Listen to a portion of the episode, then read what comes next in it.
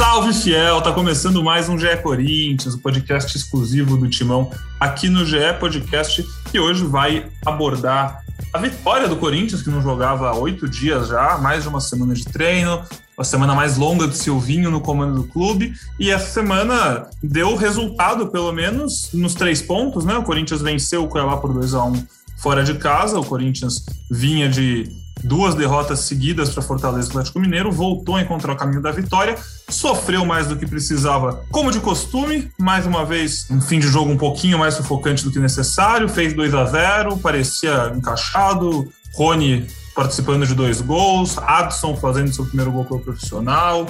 É, bastante coisa para a gente falar nesse podcast, que vai ser um pouquinho mais curto, porque eu já vou deixar aqui para vocês um spoiler. Sexta-feira, no ar, um programa extremamente especial. Já programem-se, tirem uma horinha do dia, porque vocês vão ouvir um papo da mais alta qualidade.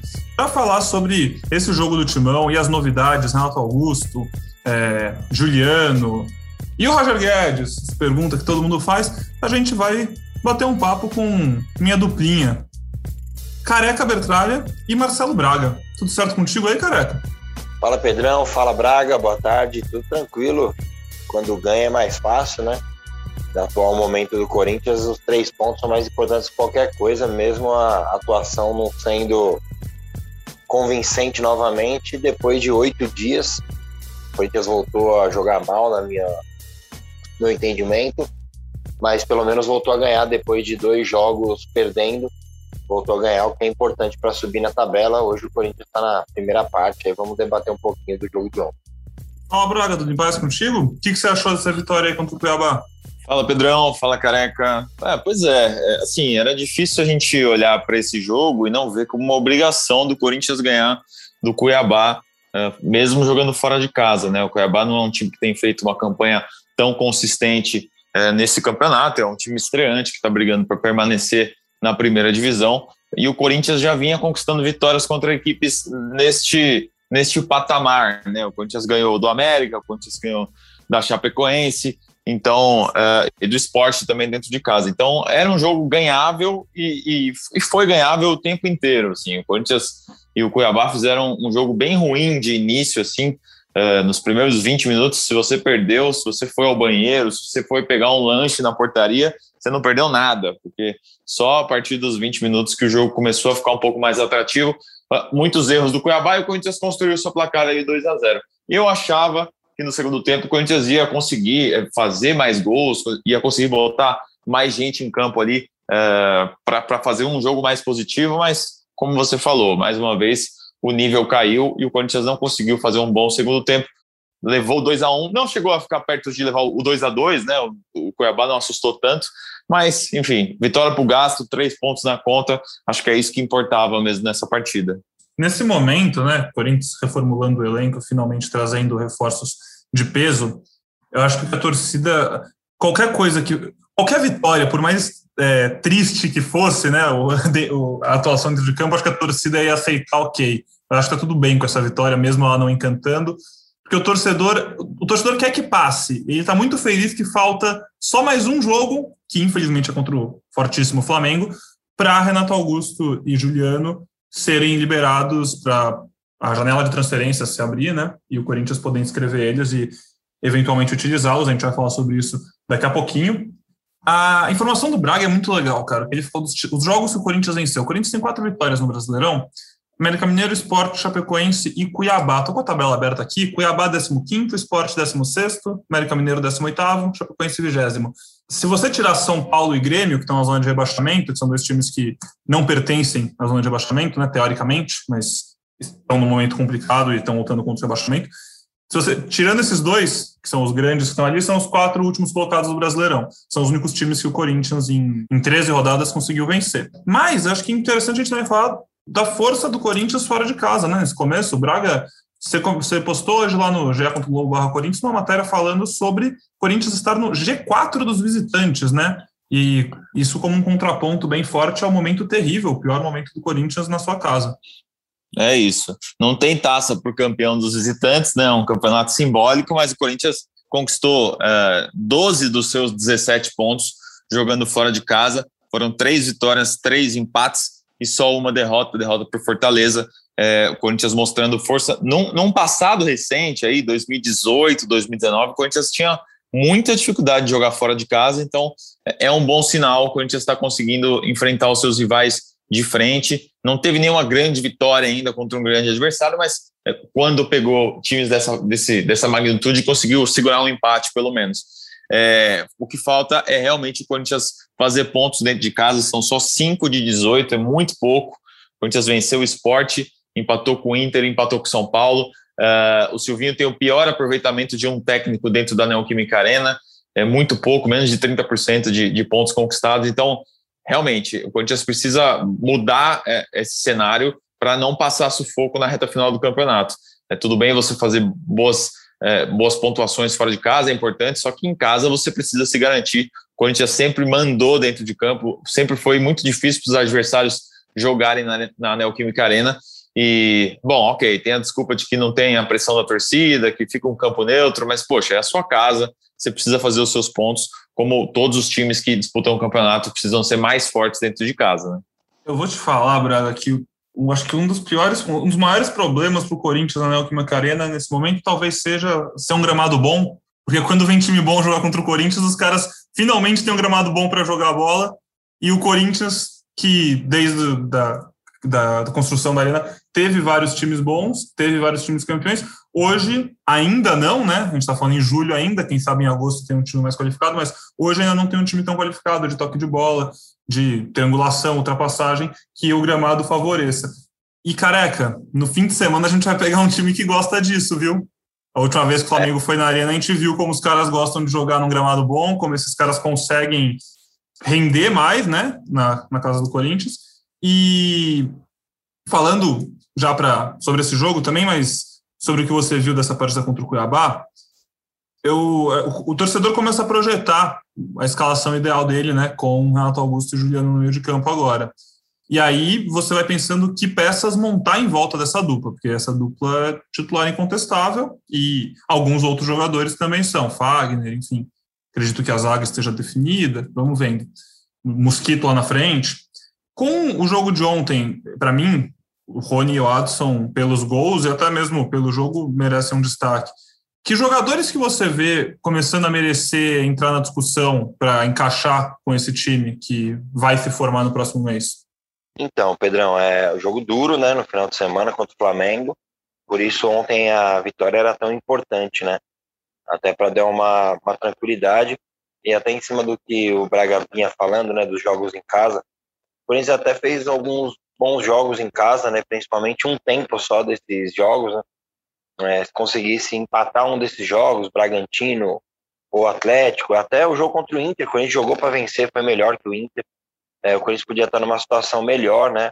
Até um jogo fora contra o Fluminense, que já vencia com um a mais e acabou tomando empate. Mas o Corinthians fez os pontos, tal. O jogo agora é duro contra o Flamengo, para depois, enfim, é, Juliano e, e, Renato Augusto estarem liberados para jogar, né? Porque abre a janela no dia 1 de agosto, já não dá, ainda não dá tempo para domingo, porque é exatamente no dia 1 mas provavelmente no dia 2 eles já devam estar liberados e acredito que o Corinthians vai melhorar, né? Um ganho técnico. É... Não sei se de cara ele vai colocar Juliano e Renato por dentro, né? Até acredito que não. Não, não me parece a característica do, do Silvinho.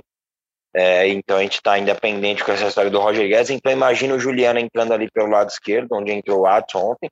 Não de início, né? Acho que eles vão entrando bem aos poucos. O Juliano jogou em 2021, né?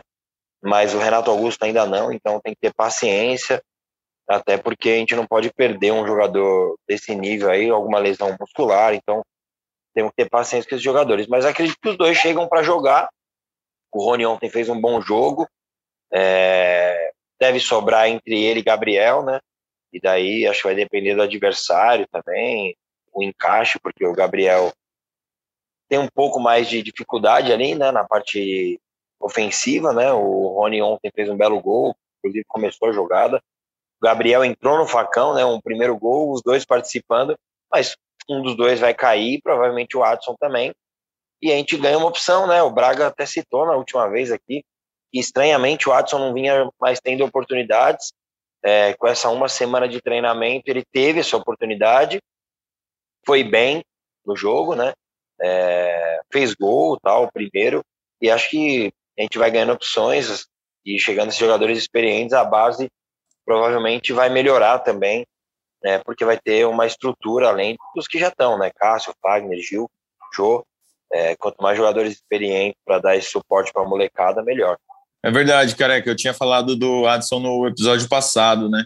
Eu tinha falado que eu queria ver ele pelo meio ali, na vaga ou do Vitinho ou do.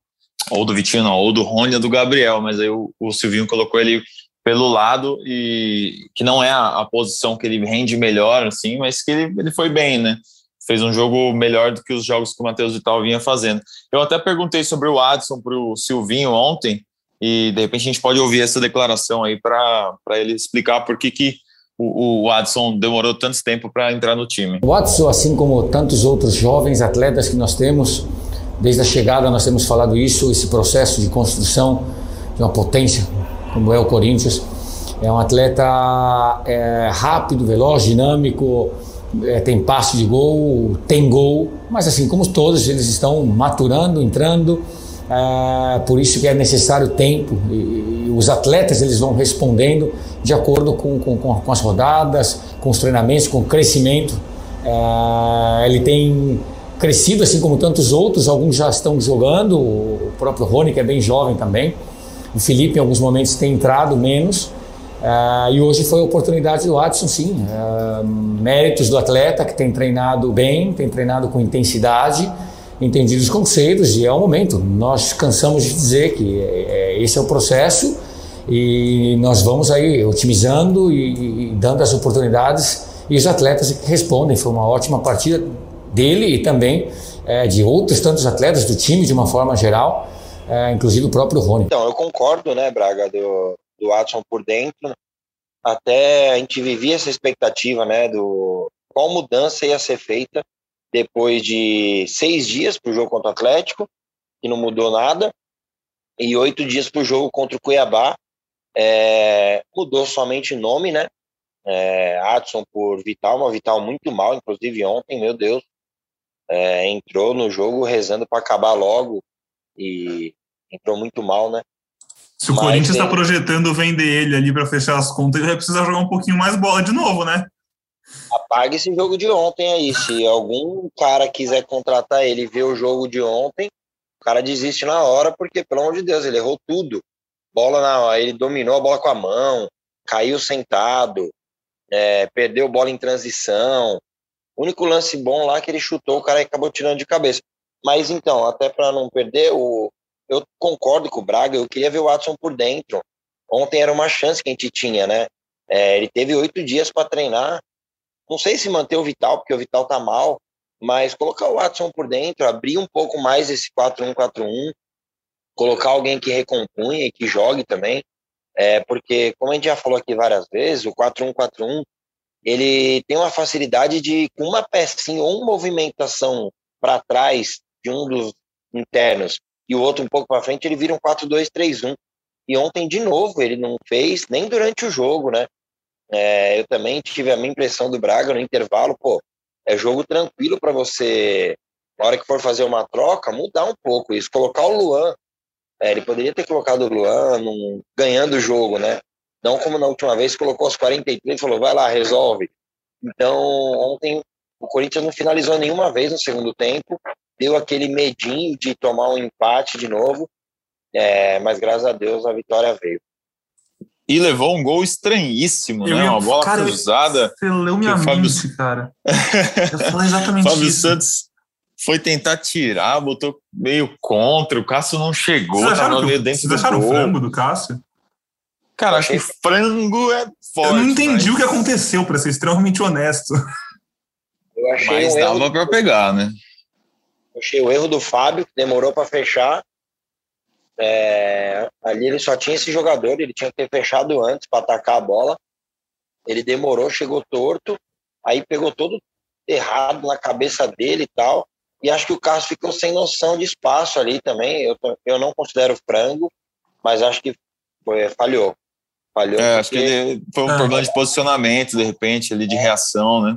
Eu, eu, também não, eu também não considero frango, porque se você pega a câmera de trás do gol, você vê que a bola, tipo, primeiro, o Cássio, nenhum goleiro estava esperando traje, aquela trajetória da bola com aquele, aquela força, tipo, é óbvio que ele não estava esperando aquilo. E a bola foi longe dele, né? Tipo, não é que foi do ladinho assim, ela realmente foi bem no canto, apesar de ter sido fraca e alta. Cruzamento então, do Clayson, né? Foi cruzamento ah. do Clayson, acho, jogada em cima do Fagner ali. Foi. Foi? O Clayson tem essa característica, né, de acelerar, né, essa bola rápida. Tem um gol muito parecido com esse, né, mas é gol mesmo mais bonitinho, porque o de ontem não tem gol feio, mas foi demais, não senhora. Que gol feio, mano. É, tem um gol contra o Fluminense, né, o, o jogo que garantiu o título em 2017 é um gol parecido. O Clayson traz para dentro e bate, cruza essa bola rápido, o Jô entra e dá uma casquinha bonito, né? Mas o de ontem, meu Deus do céu, horroroso. Ninguém sabia quem comemorar, o juiz não sabia para quem dava o gol, o comentarista de arbitragem também não. Nossa, jogou. O, o gol foi o nível do jogo, feio. Vamos tocando barco aqui no pique. Marcelo Braga, Corinthians projeta estreia de Juliano e Renato Augusto em clássico contra o Santos, é isso mesmo? Dia 8 de agosto, o Corinthians encara o Peixe, é o jogo seguinte a esse do Flamengo, o Corinthians tem mais uma semana para treinar, é, mais um. Já vai ter. O Renato Augusto e o Juliano já vão ter tido o quê? Umas duas ou três semanas, duas semanas de treino com bola, com a, com a equipe para fazer a estreia, é isso?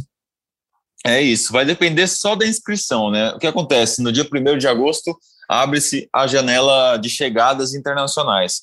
Só que são poucos dias até lá e o Corinthians não vai conseguir é, reunir toda a documentação necessária para a estreia do Renato e do Juliano. E também não tem essa pressa toda, porque são caras que é, precisam um pouquinho mais de tempo na parte física, principalmente o Renato, né, que não joga desde dezembro do ano passado. O último do, jogo do Juliano foi em abril, então ele está um pouco mais pronto do que o Renato. Mas, de qualquer forma, esse período vai ser usado aí pelo departamento físico, é, pelos fisioterapeutas, pelo pessoal da preparação, para deixar esses dois jogadores mais aptos para estrear. E aí a expectativa da diretoria é que até o dia 8, né, o dia 7, na véspera desse jogo, o, o, os jogadores estejam registrados ali na CBF, já no BID e já à disposição. Quem sabe dois reforços? Será que vem mais? Eu que te pergunto, né? Você quer jogar essa bomba pra cima da gente, pô? Que te pergunto, excelente, Pedrão. Que resposta maravilhosa. Cara, a pergunta e o Roger Guedes já superou a pergunta e o Michael. Eu recebo de todos os lugares essa pergunta. E o Roger Guedes? E é o seguinte, é, o que eu falei ontem com um pessoal envolvido no negócio é que é, a resposta foi: não é fácil negociar com o chinês. Tá, tá difícil ali para conseguir a rescisão contratual. Embora tudo já esteja muito desenhadinho aí entre Corinthians e Roger Guedes, é, talvez ainda leve mais alguns dias para que essa rescisão saia. Uh, o torcedor do Corinthians pode ficar esperançoso na contratação, mas também é bom ficar paciente, porque pode ser que demore mais do que, do que é, vocês gostariam, assim. O Roger Guedes, se chegar, já chegam, não che chega mais perto do ritmo de um Juliano ou de um Renato Braga? Na questão física, de quando chegar a poder voltar a jogar tal. É outro que não joga desde o ano passado, né? É, não, não voltou para a China depois da, da, da pausa ali, do, das férias e e, consequentemente, do início da pandemia. Aliás, eu estava conversando com uma pessoa ligada ao Renato e, e ele me falou, cara, o Renato só está no Corinthians por, por algumas horas, assim, porque é, ele ia voltar para a China numa determinada data e aí, na véspera, fechou a fronteira e ele não conseguiu voltar para a China. É, se ele tivesse ido, se ele tivesse voltado para o Beijing Guan, é, ele teria cumprido seu contrato, de repente até renovado por lá. Então, foi um detalhezinho aí do destino que colocou o Renato Augusto de volta do Corinthians. É, sobre o Roger Guedes, ainda tem essa expectativa da rescisão, mas a gente tem visto, cara, é, é, o jogador está emocionadíssimo para jogar no Corinthians, já fez essa live nesses últimos dias, é, deixando claro que, que, está muito próximo de acerto do acerto com o Corinthians. Então, acho que é questão de tempo mesmo. É, embora outros times possam entrar na jogada e possam é, tentar a contratação do jogador depois que ele ficar livre, eu acho que está tudo muito desenhadinho para o Roger Guedes jogar no Corinthians. Ó, eu nunca vou duvidar de que qualquer profissional possa ter estratégias mal calculadas. Mas assim, se o Roger Guedes está fazendo o que está fazendo com a torcida do Corinthians sem estar tá 99,9% certo para vir, meu Deus do céu, porque realmente essa live que você não viu lá no ge.globo Corinthians tem o que ele disse, falou sobre tocar sirene, falou, ficou sabendo que em um clube aqui em São Paulo toca sirene quando o craque é anunciado, falou do Corinthians com todas as letras, falou que respeita o clube, que é uma instituição gigante, enfim, calma, mas como o Braga disse, dá para se animar, mas vamos ter calma. Sobre o Renato Augusto, também muito legal que você falou da questão do preparo, do preparo físico. É, não é só porque o Renato Augusto apareceu magrinho nas fotos que ele está em condição de jogo, né? É, são outros 500, tem que ter calma, não pode já sair queimando o jogador e querendo que estreie se não, não der resultado no primeiro jogo. Vamos ter calma, porque, bom, depois de um bom tempo, o Corinthians pode voltar a ter jogadores da mais alta prateleira aqui do futebol brasileiro. É, antes da gente ir encerrando aqui, o Braga, só usar mais uma vez aqui das suas informações, porque tem mais uma notinha no Corinthians que interessa bem menos do que essas, mas acho que ainda assim interessa um pouco o torcedor, falando sobre a renovação do Rodrigo Varanda antes de uma possível negociação com o Bragantino.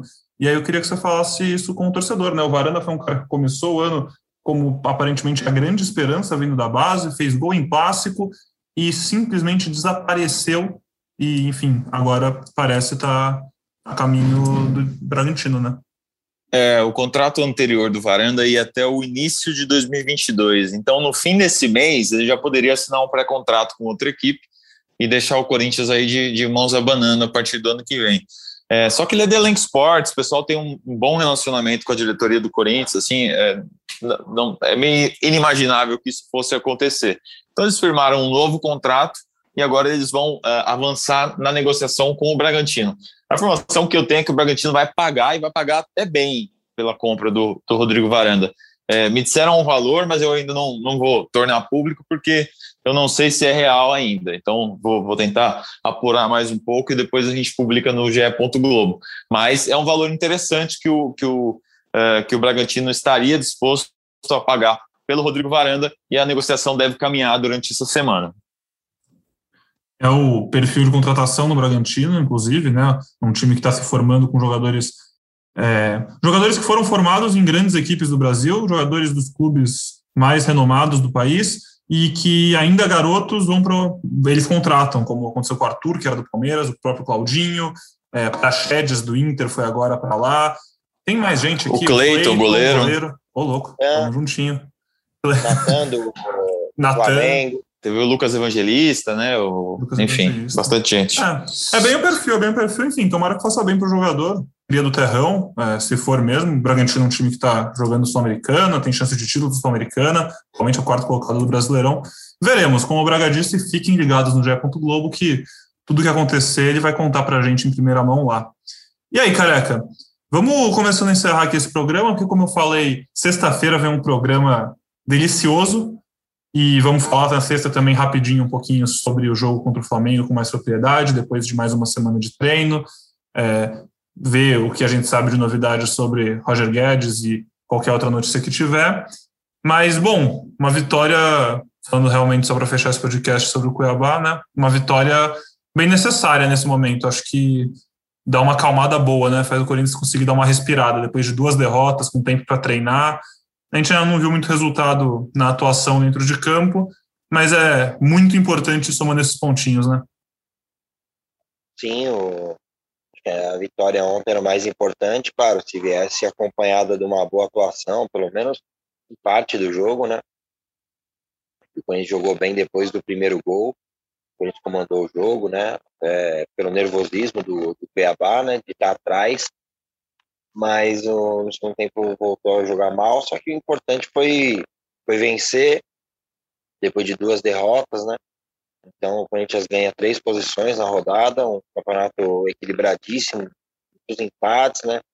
E quando você consegue vencer, independente se joga bem ou mal, é importante para dar um, uma tranquilizada é, e sabendo, tendo perspectiva para o futuro, né? Com as contratações que já chegaram, com o Roger pode chegar também, e com certeza vai dar uma melhorada boa no time para que a gente faça um segundo turno bom é, para brigar lá em cima, porque assim como a gente conversou, acho que há uns dois programas atrás, é um time formado para 2022, né?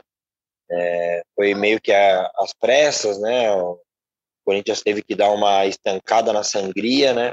Para depois contratar, contratou e são jogadores que vão ser importantes agora, mas acho que vão ser ainda mais no ano que vem, na temporada seguinte, porque eles vêm de tempo de inatividade, né?